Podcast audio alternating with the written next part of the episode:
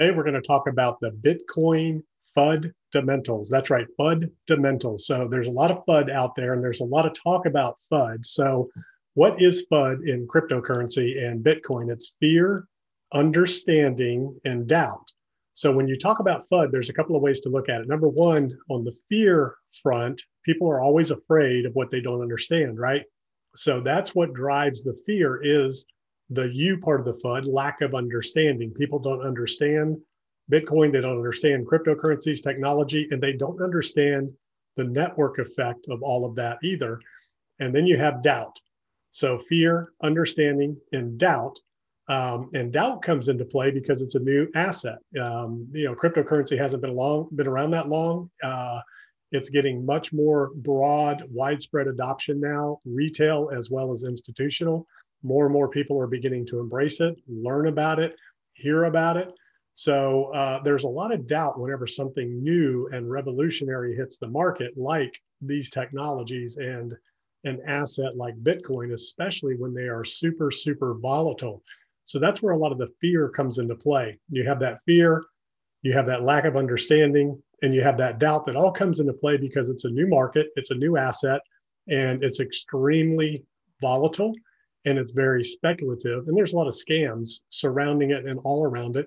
And kind of like the stock market and trading apps and things like that and, and anything. Think about Amazon. As Amazon came along, people were afraid to use Amazon to buy their stuff. They were afraid to use PayPal.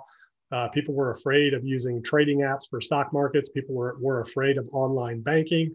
So, all of the technologies of the past, uh, when it comes to finances, especially in personal information, um, was met with a lot of fear, trepidation, fear, lack of understanding, and doubt. Now, that FUD can go the other way too. It can be on a good scale in terms of the um, the FUD that's out there on the positive note, and a lot of the influencers out there that are using um, news propaganda to push an agenda, to push a narrative, and to hype up and take advantage of the negative side of FUD to kind of hype something up. Like when you hear news of Apple getting involved with cryptos or Facebook or PayPal, and the latest is Google. And uh, people say, oh, Google and Bitcoin, you know, is going to send Bitcoin to the moon. And really, all Google said was, we're going to relax our advertising policies and allow some of these exchanges and things like that to advertise their products where anything like that from a crypto standpoint was banned. So it doesn't mean these companies are going to buy Bitcoin and it's going to drive the price to a million dollars or cryptocurrencies or anything like that. So the FUD can go both ways. The FUD can be used uh, from a positive news standpoint to try to play on people's fear and emotions to drive likes, to drive comments, and to drive views and things like that from a social media standpoint, and to try to get people to jump in and buy into something. So, the other thing to consider is network effect. And we're going to take a look at some stuff while we're talking about network effect. Uh, we're going to look at charts, we're going to look at um, values and price points and things like that. So, when it comes to FUD, the real question is should you listen? Should you pay attention? Should you engage in uh, understanding what the FUD is all about. So you got to think about markets. So forever, uh, since the markets have been in existence, the news has been used as a tool to drive price action and to manipulate markets, good or bad. Manipulation is just manipulation. It's not necessarily nefarious. It's trying to move your agenda forward, no matter what it is. So it used to be newspapers and uh, and then when media came around, it was the media, and then it was social media. Uh, so people use uh, the media, social media, their influence and other uh, the influence of others to push their agenda and to promote projects they're working on, talk up their books. So those are the types of things that you have to be real careful and be aware of that's going on out there when you're looking at FUD. So the real question is, should you just ignore FUD? Should you not pay any attention and not give it any mind? Well, I'm going to show you why you want to pay attention to FUD, especially if you're an, if you're if you're trading, if you're an investor that's in and out. Uh, like me, if you're opportunistic, where you want to try to buy on momentum, you want to um, trade with the momentum of the market. Um, trends, price action, and momentum is what it's all about when you're in and out of the markets, whether you're doing it um, day trading, minute trading, hour trading, or uh, even as a long term investor, you still want to understand what is the news and what it's really about so that you know because the network effect is now uh, very much part of the fundamental as we're going to take a look at here. And as you can see right now, the last few days, the prices of Bitcoin, Ether, and the rest of the altcoins has really been up and down, right? It almost seems like one day it's up, the next day it's down. Bitcoin's been kind of hovering in that range. We're waiting for that breakout. Is it going to go up? Is it going to go down? And uh, nobody knows exactly what it's going to do. Uh, and it could do either one. Um, and we'll look at the chart in a minute, but a lot of the sentiment seems to be if it breaks to the upside, it could just be a fake out where it's going to break down a little bit uh, before it ultimately reco- recovers a lot of the institutions out there and the analysts seem to place the fair value of Bitcoin in the 30s, the low 30s. That's where broad market adoption sees the fair value of the price of Bitcoin right now. And take that for what it is. You can call that FUD. That's where the analysts are putting the price. And that's kind of where that price is hovering. It's kind of staying in the 30s. It's in the upper 30s right now. Uh, but it is going to test back down into that low 30, maybe even breakthrough. And you know, we'll see how much support there is there uh, in terms of whether or not a floor can be put in uh, around that $30,000 range to ultimately support it before it can start its move upwards, or is that going to drop down into the 20s? We don't know that. If it starts going up and it breaks through that $40,000 level and gets a little bit more momentum up into the 50s, uh, you could have a positive trend there. And especially if it breaks over 50,000, particularly, and, and moves beyond the 50,000 range, then you could have a good bit of upside uh, before you have another pairing off and a pulling back. So the real key is what narratives should you be watching for and paying attention to when you're looking at the price action of these assets. So one of the things you want to look at is, you know, kind of where we're at now. So we had we had basically a straight up move in the last year of Bitcoin where we've just been off to the races. We had this one little correction here back um, at the beginning of the year, January of 2021. We peaked out here at about 40,000 we had a little bit of a pullback down into the 30,000 range. So it went straight from 40 to 30.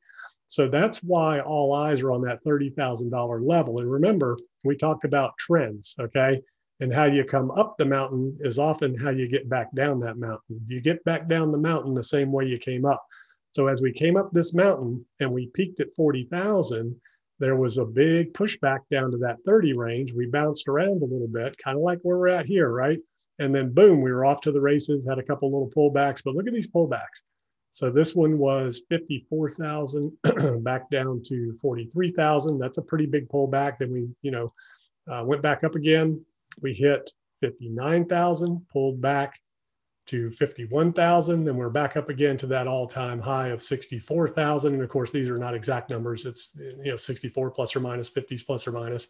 Then we had our big pullback down to that 46,000 range, bounced all the way back up to 57.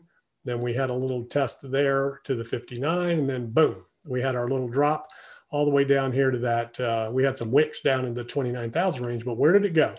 It went right back to the bottom of this little area here, where that first level of support for this entire run was put in. Remember, it's all about um, higher highs and lower lows, lower highs and higher lows, right? So higher highs, higher lows, lower highs, lower lows when you're going up and when you're going down. It's all about higher highs and higher lows.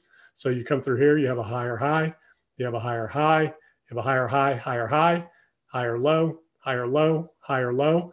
And now you start coming back down the mountain and you've got your lower high, lower low, lower high, lower low.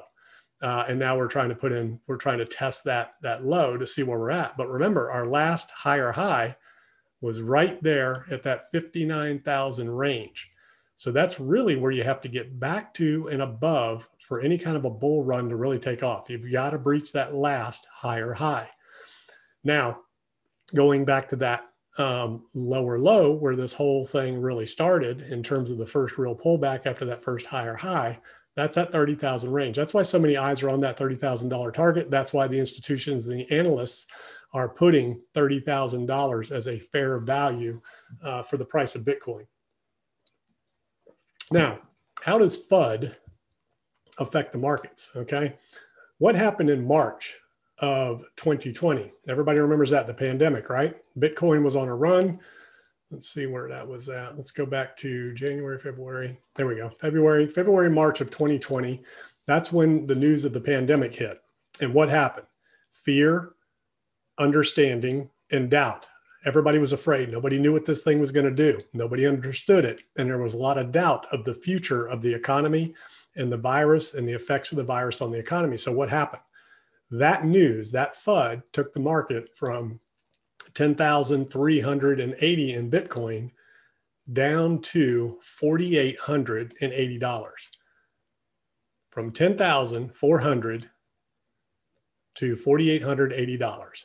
That's quite a pullback. And prior to that, we were on a little bit of a run before we had that initial downward trend. We were up in July of 2019. We were in that, yeah, it's June and July of 2019. We were in that 12,800 range before the descent started and very choppy, very inconsistent descent. And that's one of the reasons that Bitcoin has so much uh, doubt because it is so volatile. It's not consistent at all.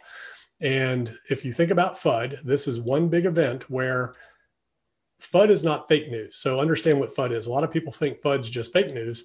What FUD is a lot of times is just people don't don't know what what to make of what's going to happen and where we are. So once we got a little bit of understanding under our feet, and the um, federal government came in and propped up the market and started printing monopoly money. Well, you know the rest of that story, right? We were kind of trending along until we kind of figured out that this pandemic was behind us. We started we started marching up the tree again. Had a little bit of a pullback here around September, which is where I think the where I would peg the start of the bull run of 2021 would be back in September of 2020. We were kind of level after the March pullback. And then we started slowly rising up, rising up. And then all of a sudden, December, boom, we're off to the races and uh, the December of 2020. And, and what could have triggered that? So we're going to look at one more thing here in terms of what potentially can trigger these um, rapid rises. So the Bitcoin halvenings, and that's where the amount of Bitcoin brought into the blockchain system is cut in half every four years. We have another one coming up in 2022. And uh, if you go back to 2011, kind of kind of where it starts. So, you know, you could call that a halvening. That's when everything happens. You get your first peak. Then you have that that area of about 30, 364 days from the bottom of the initial peak um, to the uh, beginning of the run up after uh, what you would call after a halvening. Let's say you had a halvening in the beginning, you had a run up to the peak, you pulled back, you had 364 days, then you ran up to the peak over a period um, of about probably the same amount of days to hit that peak. Then it drops back down and you have that little phase again before you get to that second halvening. So one year before the halvening is kind of where that little run up or, you know, kind of a accumulation phase for about 364 days happens. And then it kind of runs up for, that's probably about four or 500 days where it runs up. And then it hits that peak and it starts dropping off again. And once again, you have that time frame before the next halvening where you get a little bit of a run up and then potentially pull back. So there's two ways to look at this. One way is to say, well, every time you have a halvening, it really increases the price of Bitcoin and you reach your all time highs. The other thing you could look at is, well, after that all time high, post halvening, that's when you get your big sell off. So we had our last halvening in 2020. We reached that peak in 2020. We pulled back down the mountain. We had a little bit of a run up to a peak. And now, depending on where you want to call this run, it could be downhill until the next halvening because we've kind of leveled off. We're kind of on this side of it right now into that little sideways phase before it runs up to the next halvening, which ultimately would be right here in 2022. This would be kind of where we're at right now is in this little area of that 385 day phase, uh, getting ready for the next halvening. So that's just something to think about in terms of where we could potentially be in this cycle right now uh, in terms of the halvening. So the halvenings could be seen as it, it precedes, um, you know, uh, preceding the halvening, you have that run up, then you have the halvening, and you could potentially be running downhill after that. Um, so we have that one coming up in 2022.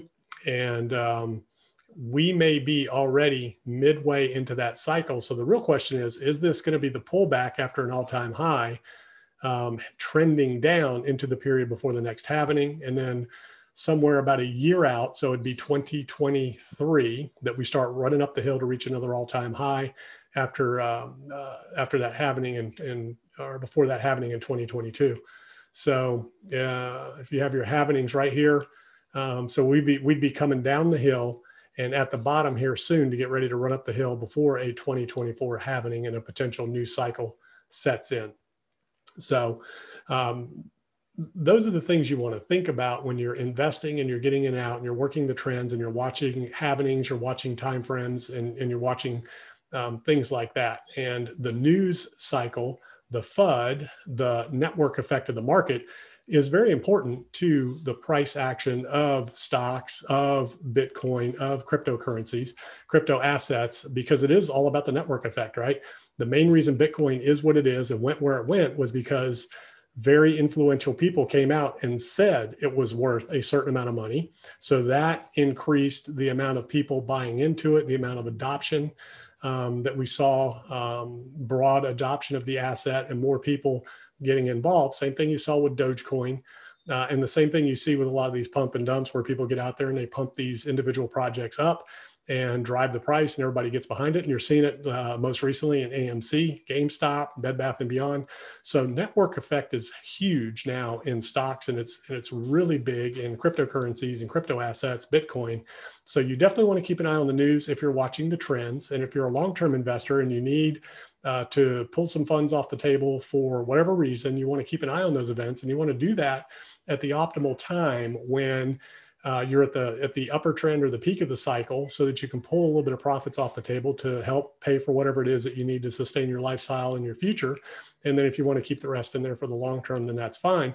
But you definitely want to keep an eye on the news as it relates to the markets as it relates to bitcoin and these other assets so that um, you can stay ahead of any kind of price action any kind of momentum any kind of trend uh, especially if you see things like the fair value of bitcoin is being set in the $30,000 range. If that's the case, you're in the upper range of where that's going to be. Um, and that's just right now. That's not saying long time. It's not saying 10 years from now. That's just kind of where the sentiment is now. And that's what the price action is telling you right now. That's why it's not breaking up. That's not why it's not breaking down. The market is being made for Bitcoin right now. So we're ultimately going to know here real soon in the next few days where that's going to settle. Um, I'm going to be having some more analysts on doing some technical analysis